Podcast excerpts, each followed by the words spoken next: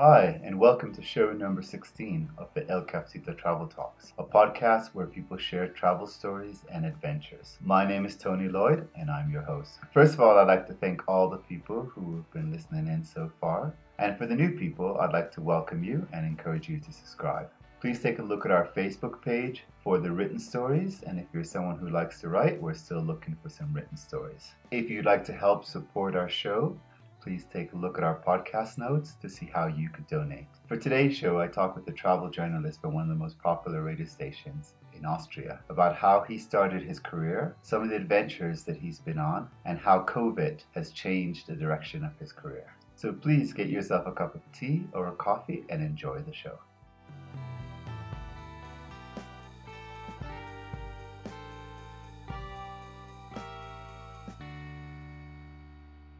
My name is Johnny Bliss. I am a travel journalist. I'm originally from Canada, but I live and work in Austria. But I'm I was hardly in Austria for well over a decade because I've had a travel column called Johnny's Journeys, which has enabled me to travel around the world professionally. So we met, I guess it's about three years now, here in Cuenca, Ecuador, where you were staying here, and then we also did a an interview together where you interviewed me and just to let you know, you were like one of my inspiration for starting this podcast. After we air this interview, I will post the interview that we did originally together so the audience could hear that. Excellent. Tell us a little bit about your background before you started traveling. Okay, well, I left Canada when I was 13 years old. My parents broke up when I was a little kid which led to me being uh, sort of used to being a little bit ungrounded, if that makes any sense. Okay. Um, I think it's easier to become a traveler, or, or there's more of a compulsion to become a traveler if you if if your roots were not necessarily strong in a given place uh, as a child. But anyways, when I was 13, my father moved me much against um, against the desires of my mother and somewhat against my desires to to California where I lived in San Francisco. You know, it was complicated for me. He he asked me, "Oh, well, did did you want to go?" and I thought maybe I do, but yeah, also I had no idea what another place and so far away would be like. I think in the end it was a really good thing that I went there. It really broadened my perspective because I grew up in a small community near Vancouver, which was uh, kind of limited in a way. It was a rural community and then I was suddenly I was in San Francisco, and it was completely different demographics, completely different lived experience of people, and mm-hmm. it was sort of, I mean, it was it really freaked me out at the time, but I think it's it was an excellent start to a traveler's life because uh, here I was, I was middle teenage years, and I had left behind kind of what I what I knew and I was in this in this new world. Then I stayed in San Francisco for about San Francisco, Oakland, Bay Area for about ten years. I tried to start a record label, and uh, that didn't. I guess it kind of succeeded, but on life support, I didn't like it died the second I stopped working on it, but I was able to pay my rent with it. So there's that. It was it was like a mixed thing, but I I just wanted to get away from from America because I felt like even when I was making lots of money, I wasn't happy and I didn't really achieve what I set out to do, and uh, it it was always just like this massive struggle, and I just felt like what is the meaning of any of this?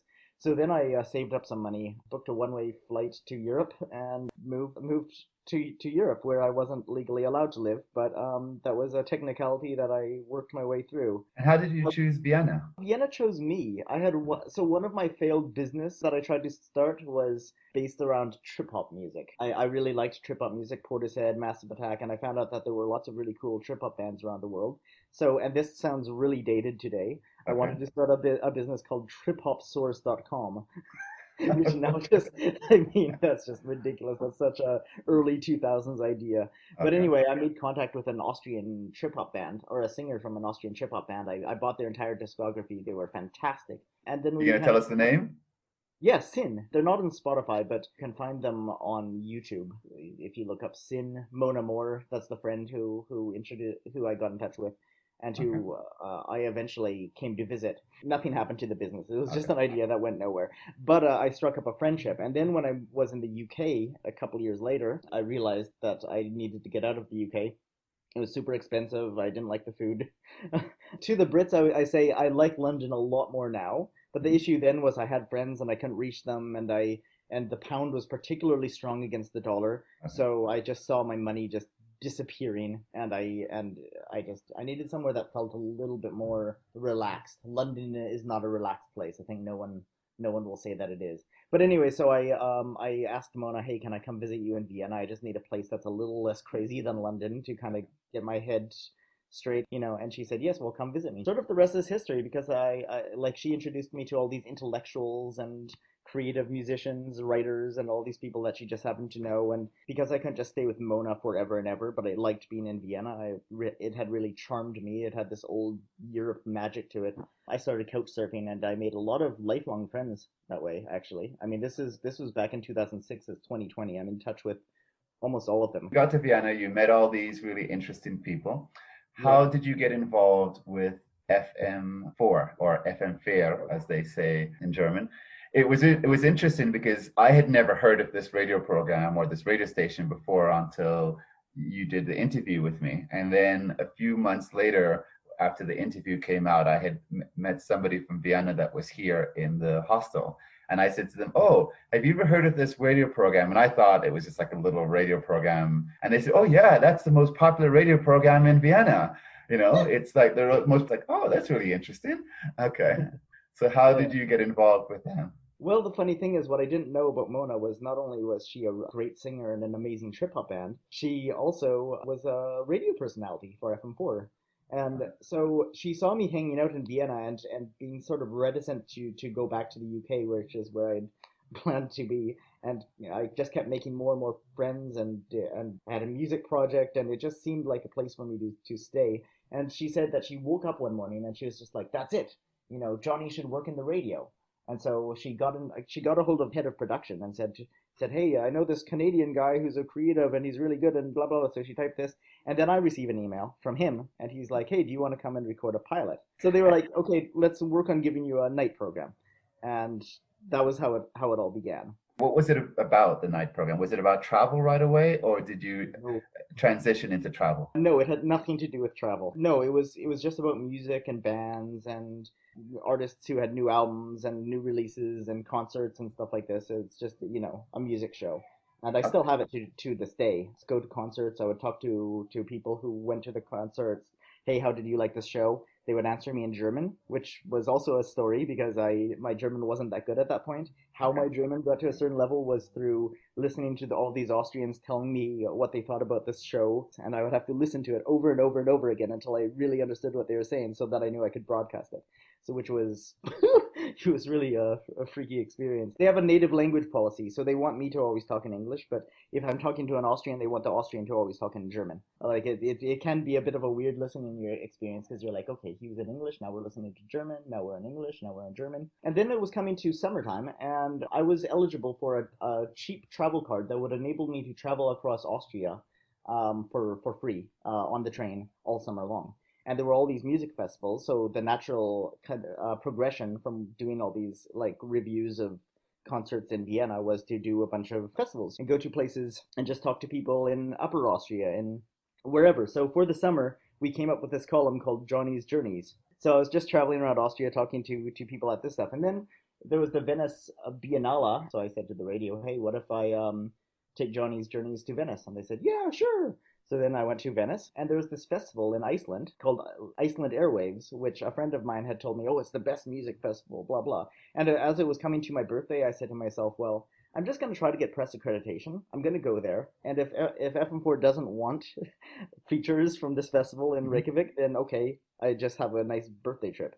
But if they do want this, then I can really start thinking about like, you know, taking this further. So I went to Iceland, which has turned out since then to be one of my favorite countries. I'm I'm there right now actually. I interviewed all these people and I had this amazing time. Saw all these bands. Did did everything I would normally do in Austria, but in the Icelandic context, basically it was just it, it was this massive success. So I came back and I was like, I could keep doing this.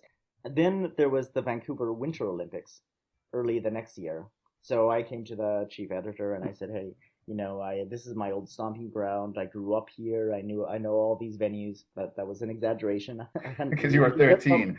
yeah, but I was just like, hey, I'm the perfect person, and so they they gave me the the money for um the flight. I got the accreditation, and I went there, and and I was just interviewing all, all kinds of people at the uh, at the Olympics, and this felt like a real success expanded a lot further from the first days of doing just around Austria, some of the other countries that you've gone to and done reports? Yeah, well, in the context of traveling, uh, let's see, I spent a, a, lot of time in Indonesia. I was in Burma, Myanmar, where I interviewed uh, a monk anonymously when it was still under this kind of very tight military control. I went to South Africa for the World Cup there. I went to Russia years later for the World Cup there. I have been to Iceland every year since 2009 let's see i've traveled all over canada in the mm-hmm. uh, so i've seen a lot more canada than most canadians i've traveled uh, of course all over austria and continental europe i've did i did something in israel i did uh, something in dubai india bangladesh bangladesh was a special one um, Svalbard, Longyearbyen, uh, um, Spitsbergen in, in the North Pole, New Zealand, Australia. I've done a lot of features in Australia, and yeah, Ecuador. I was in the Galapagos Islands for my column as well, and China. What would you consider your style to be of your program? What would you say is your storytelling?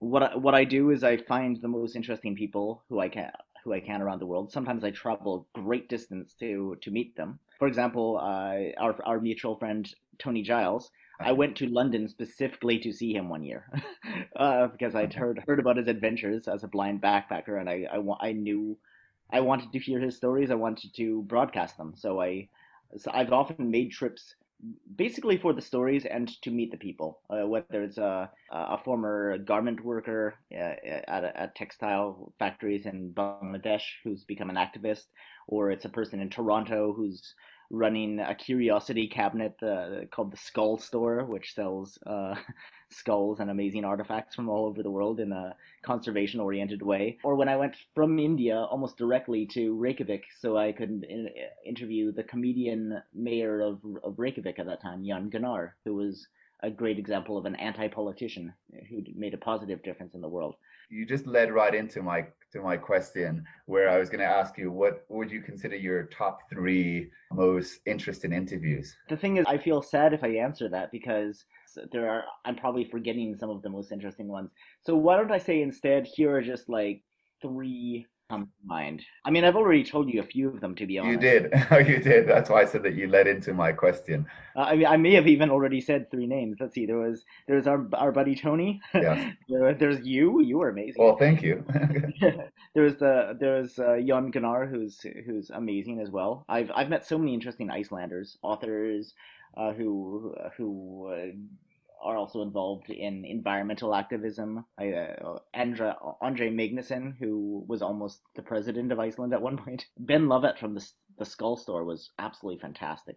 But if I want to say some new names that I haven't said already, Robert J. Sawyer is a science fiction writer who had a lot of amazing things to, things to say. There were people I met who I didn't properly interview, but I had conversations with who were absolutely fascinating as well. I've met people like uh, Stephen Hawking, who. I didn't interview because it's difficult.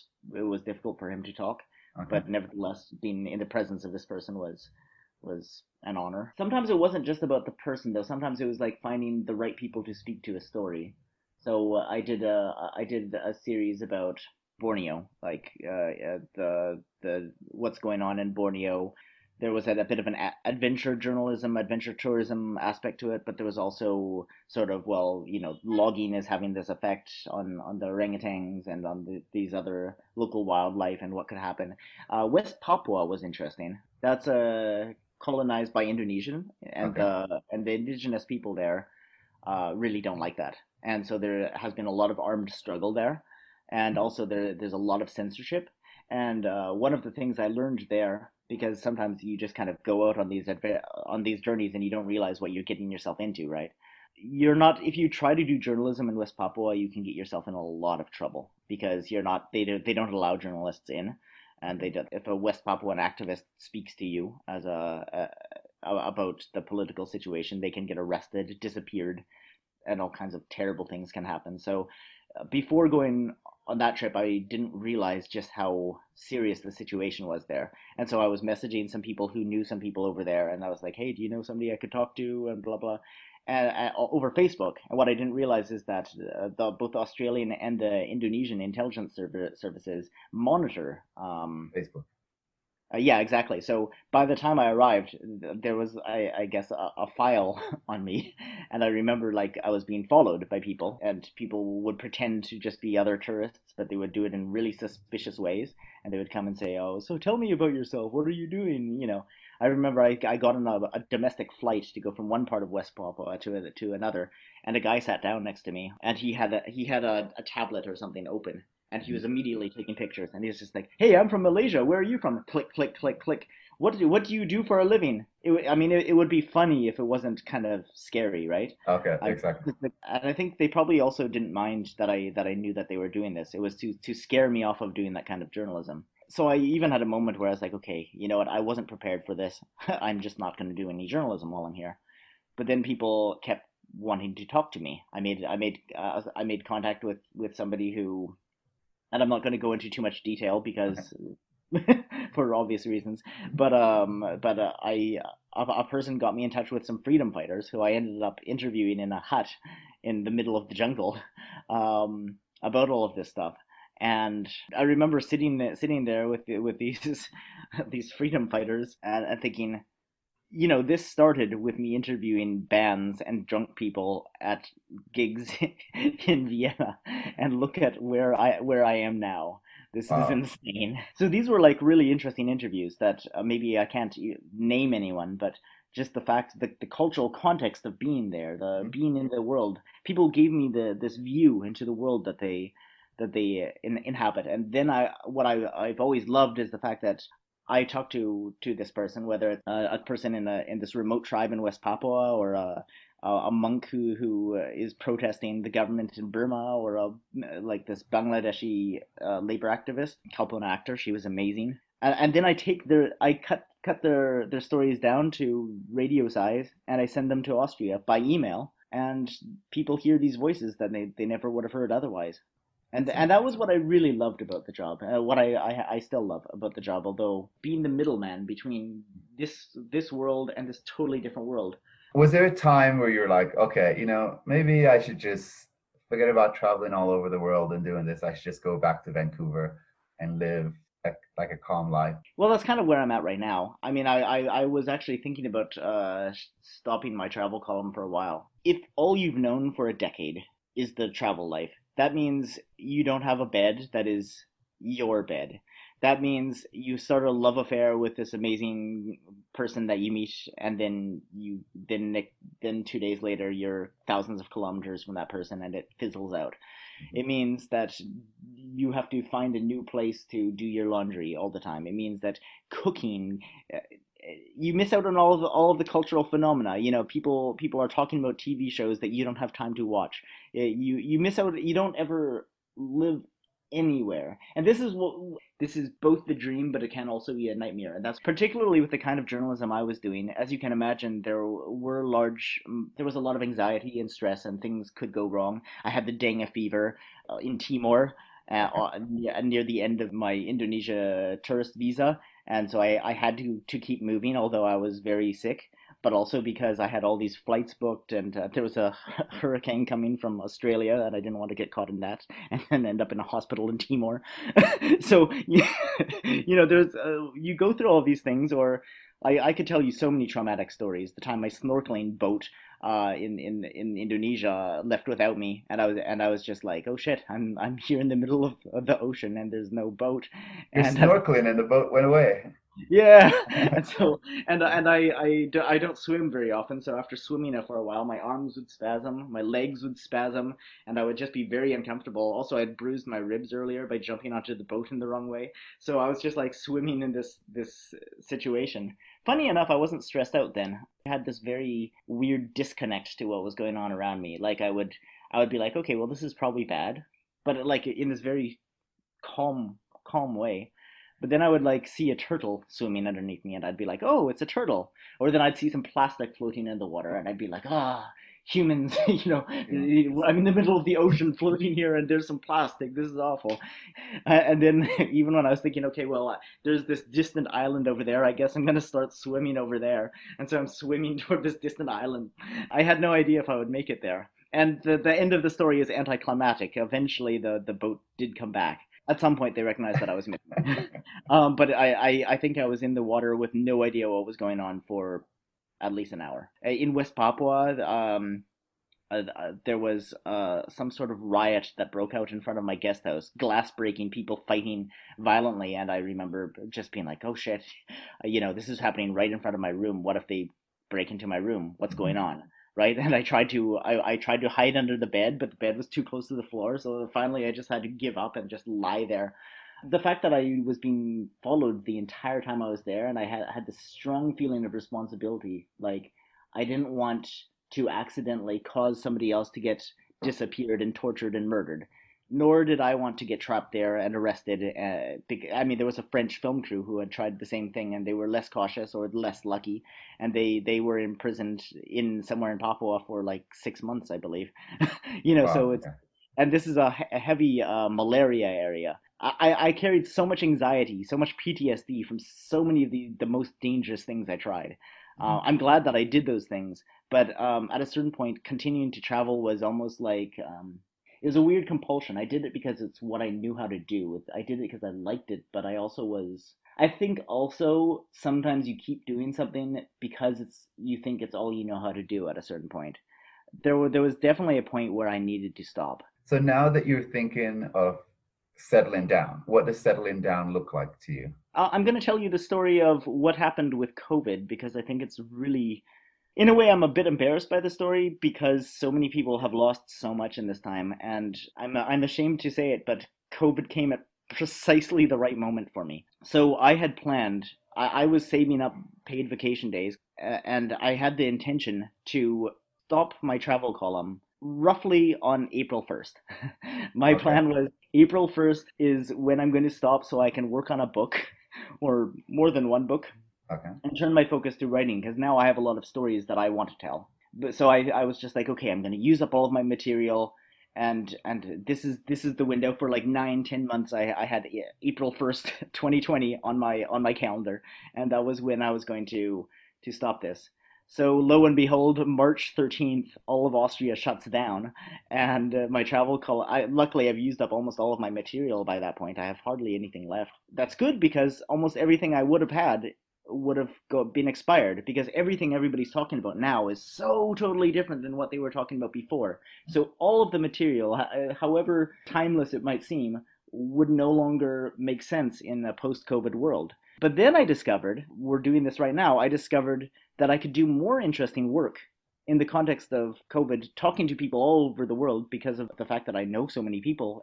everywhere now, uh, that I could talk to you about what's happening this week. We broadcast three days later. It's still very current. It's not one of these timeless stories that I would do while I was doing my travel column. It's very present. And so, so you hear now you hear a voice from Ecuador about what's happening in Ecuador right now. Now you hear a voice from Melbourne about what's happening uh, for artists and wedding celebrants in Melbourne. Now you okay. hear where the blind backpacker is when he can't backpack, and so he's in self isolation in England. And what's that like? Okay. So I was actually. The funny thing is, I was burnt out. I was I was burnt out on having to travel to get to collect these stories. I was burnt out on uh, not having a home. I was burnt out on on the stress and the and the and having to think about twenty things at once all the time the, the fact that we can use these virtual platforms to communicate and to share our stories and that it works out as well as it does and it sounds as high quality as it does this is a, a godsend it, it's given a sort of um, second life to my uh, career i no longer feel like stopping because i don't have to necessarily be physically in a place to tell a good story COVID showed me that I was able to collect amazing stories with, without spending all the money and going to all the work and exhausting myself and burning myself out and exposing myself to whatever diseases and you know all this stuff. And that that sort of rejuvenated me because I do love. This is what I love. You know, this conversation, this sharing. Exactly. Uh, I it's hard to burn out on that. Where would you see yourself? Where would you see yourself physically if you're not moving about? Well, at the moment, I mean, uh, Vienna has become very homely. So certainly for for the time being, let's say, I'm I'm quite content doing everything I'm doing in Vienna. So of course there is also the thought about well, you know, I'm from the west coast of Canada. It could be nice to spend some some more time over there. Now that we're coming towards the end, my final question is: What would be something that you've learned through all these experiences that you could share with the audience? I think the the best part about all of this, absolutely the best part, is all the connections I've forged with people. So I'm staying with somebody I consider who's like a mother to me. Uh, I call her my Icelandic mom. I visit her every year, you know. So I'm so far away from my my blood family, but at least I'm able to see uh, my Icelandic family, right? Okay. I, I'm I just feel so grateful that I've encountered so many inspiring, adventurous, storytelling people who live in their own in their own way, and I think it's been really good for me as well because I've surrounded myself with so many people who all dance to the rhythm of their own drum. That that for me, doing things your own way is normal, right? I, Okay. like I, I I am surrounded by, uh, I have been inspired by so many people who who are absolute heroes, and I think that's what you encounter when you're traveling. You meet you meet so many heroes, Exactly. you know. Our time's come to an end. So it was nice talking with you and catching up. And I'm sure we could actually do this again another time and maybe go into one particular story. But for now, Thank enjoy you. the rest of your time in Iceland. Thanks for listening. Hope you enjoyed the show. Johnny's contact information will be in our podcast notes. As mentioned in the show, next week's episode will be the interview that I did with Johnny a few years back here in the Cafecito in Cuenca, Ecuador. Please don't forget to subscribe. Also, if you're someone who likes to write, we're still looking for some more written stories. If you're interested in supporting this podcast, please take a look at the podcast notes to get the information on how to do so. Special thanks go out to Marshall, our editor. Looking forward in the future to having the opportunity for us to meet up. But for now, all the best and please take care.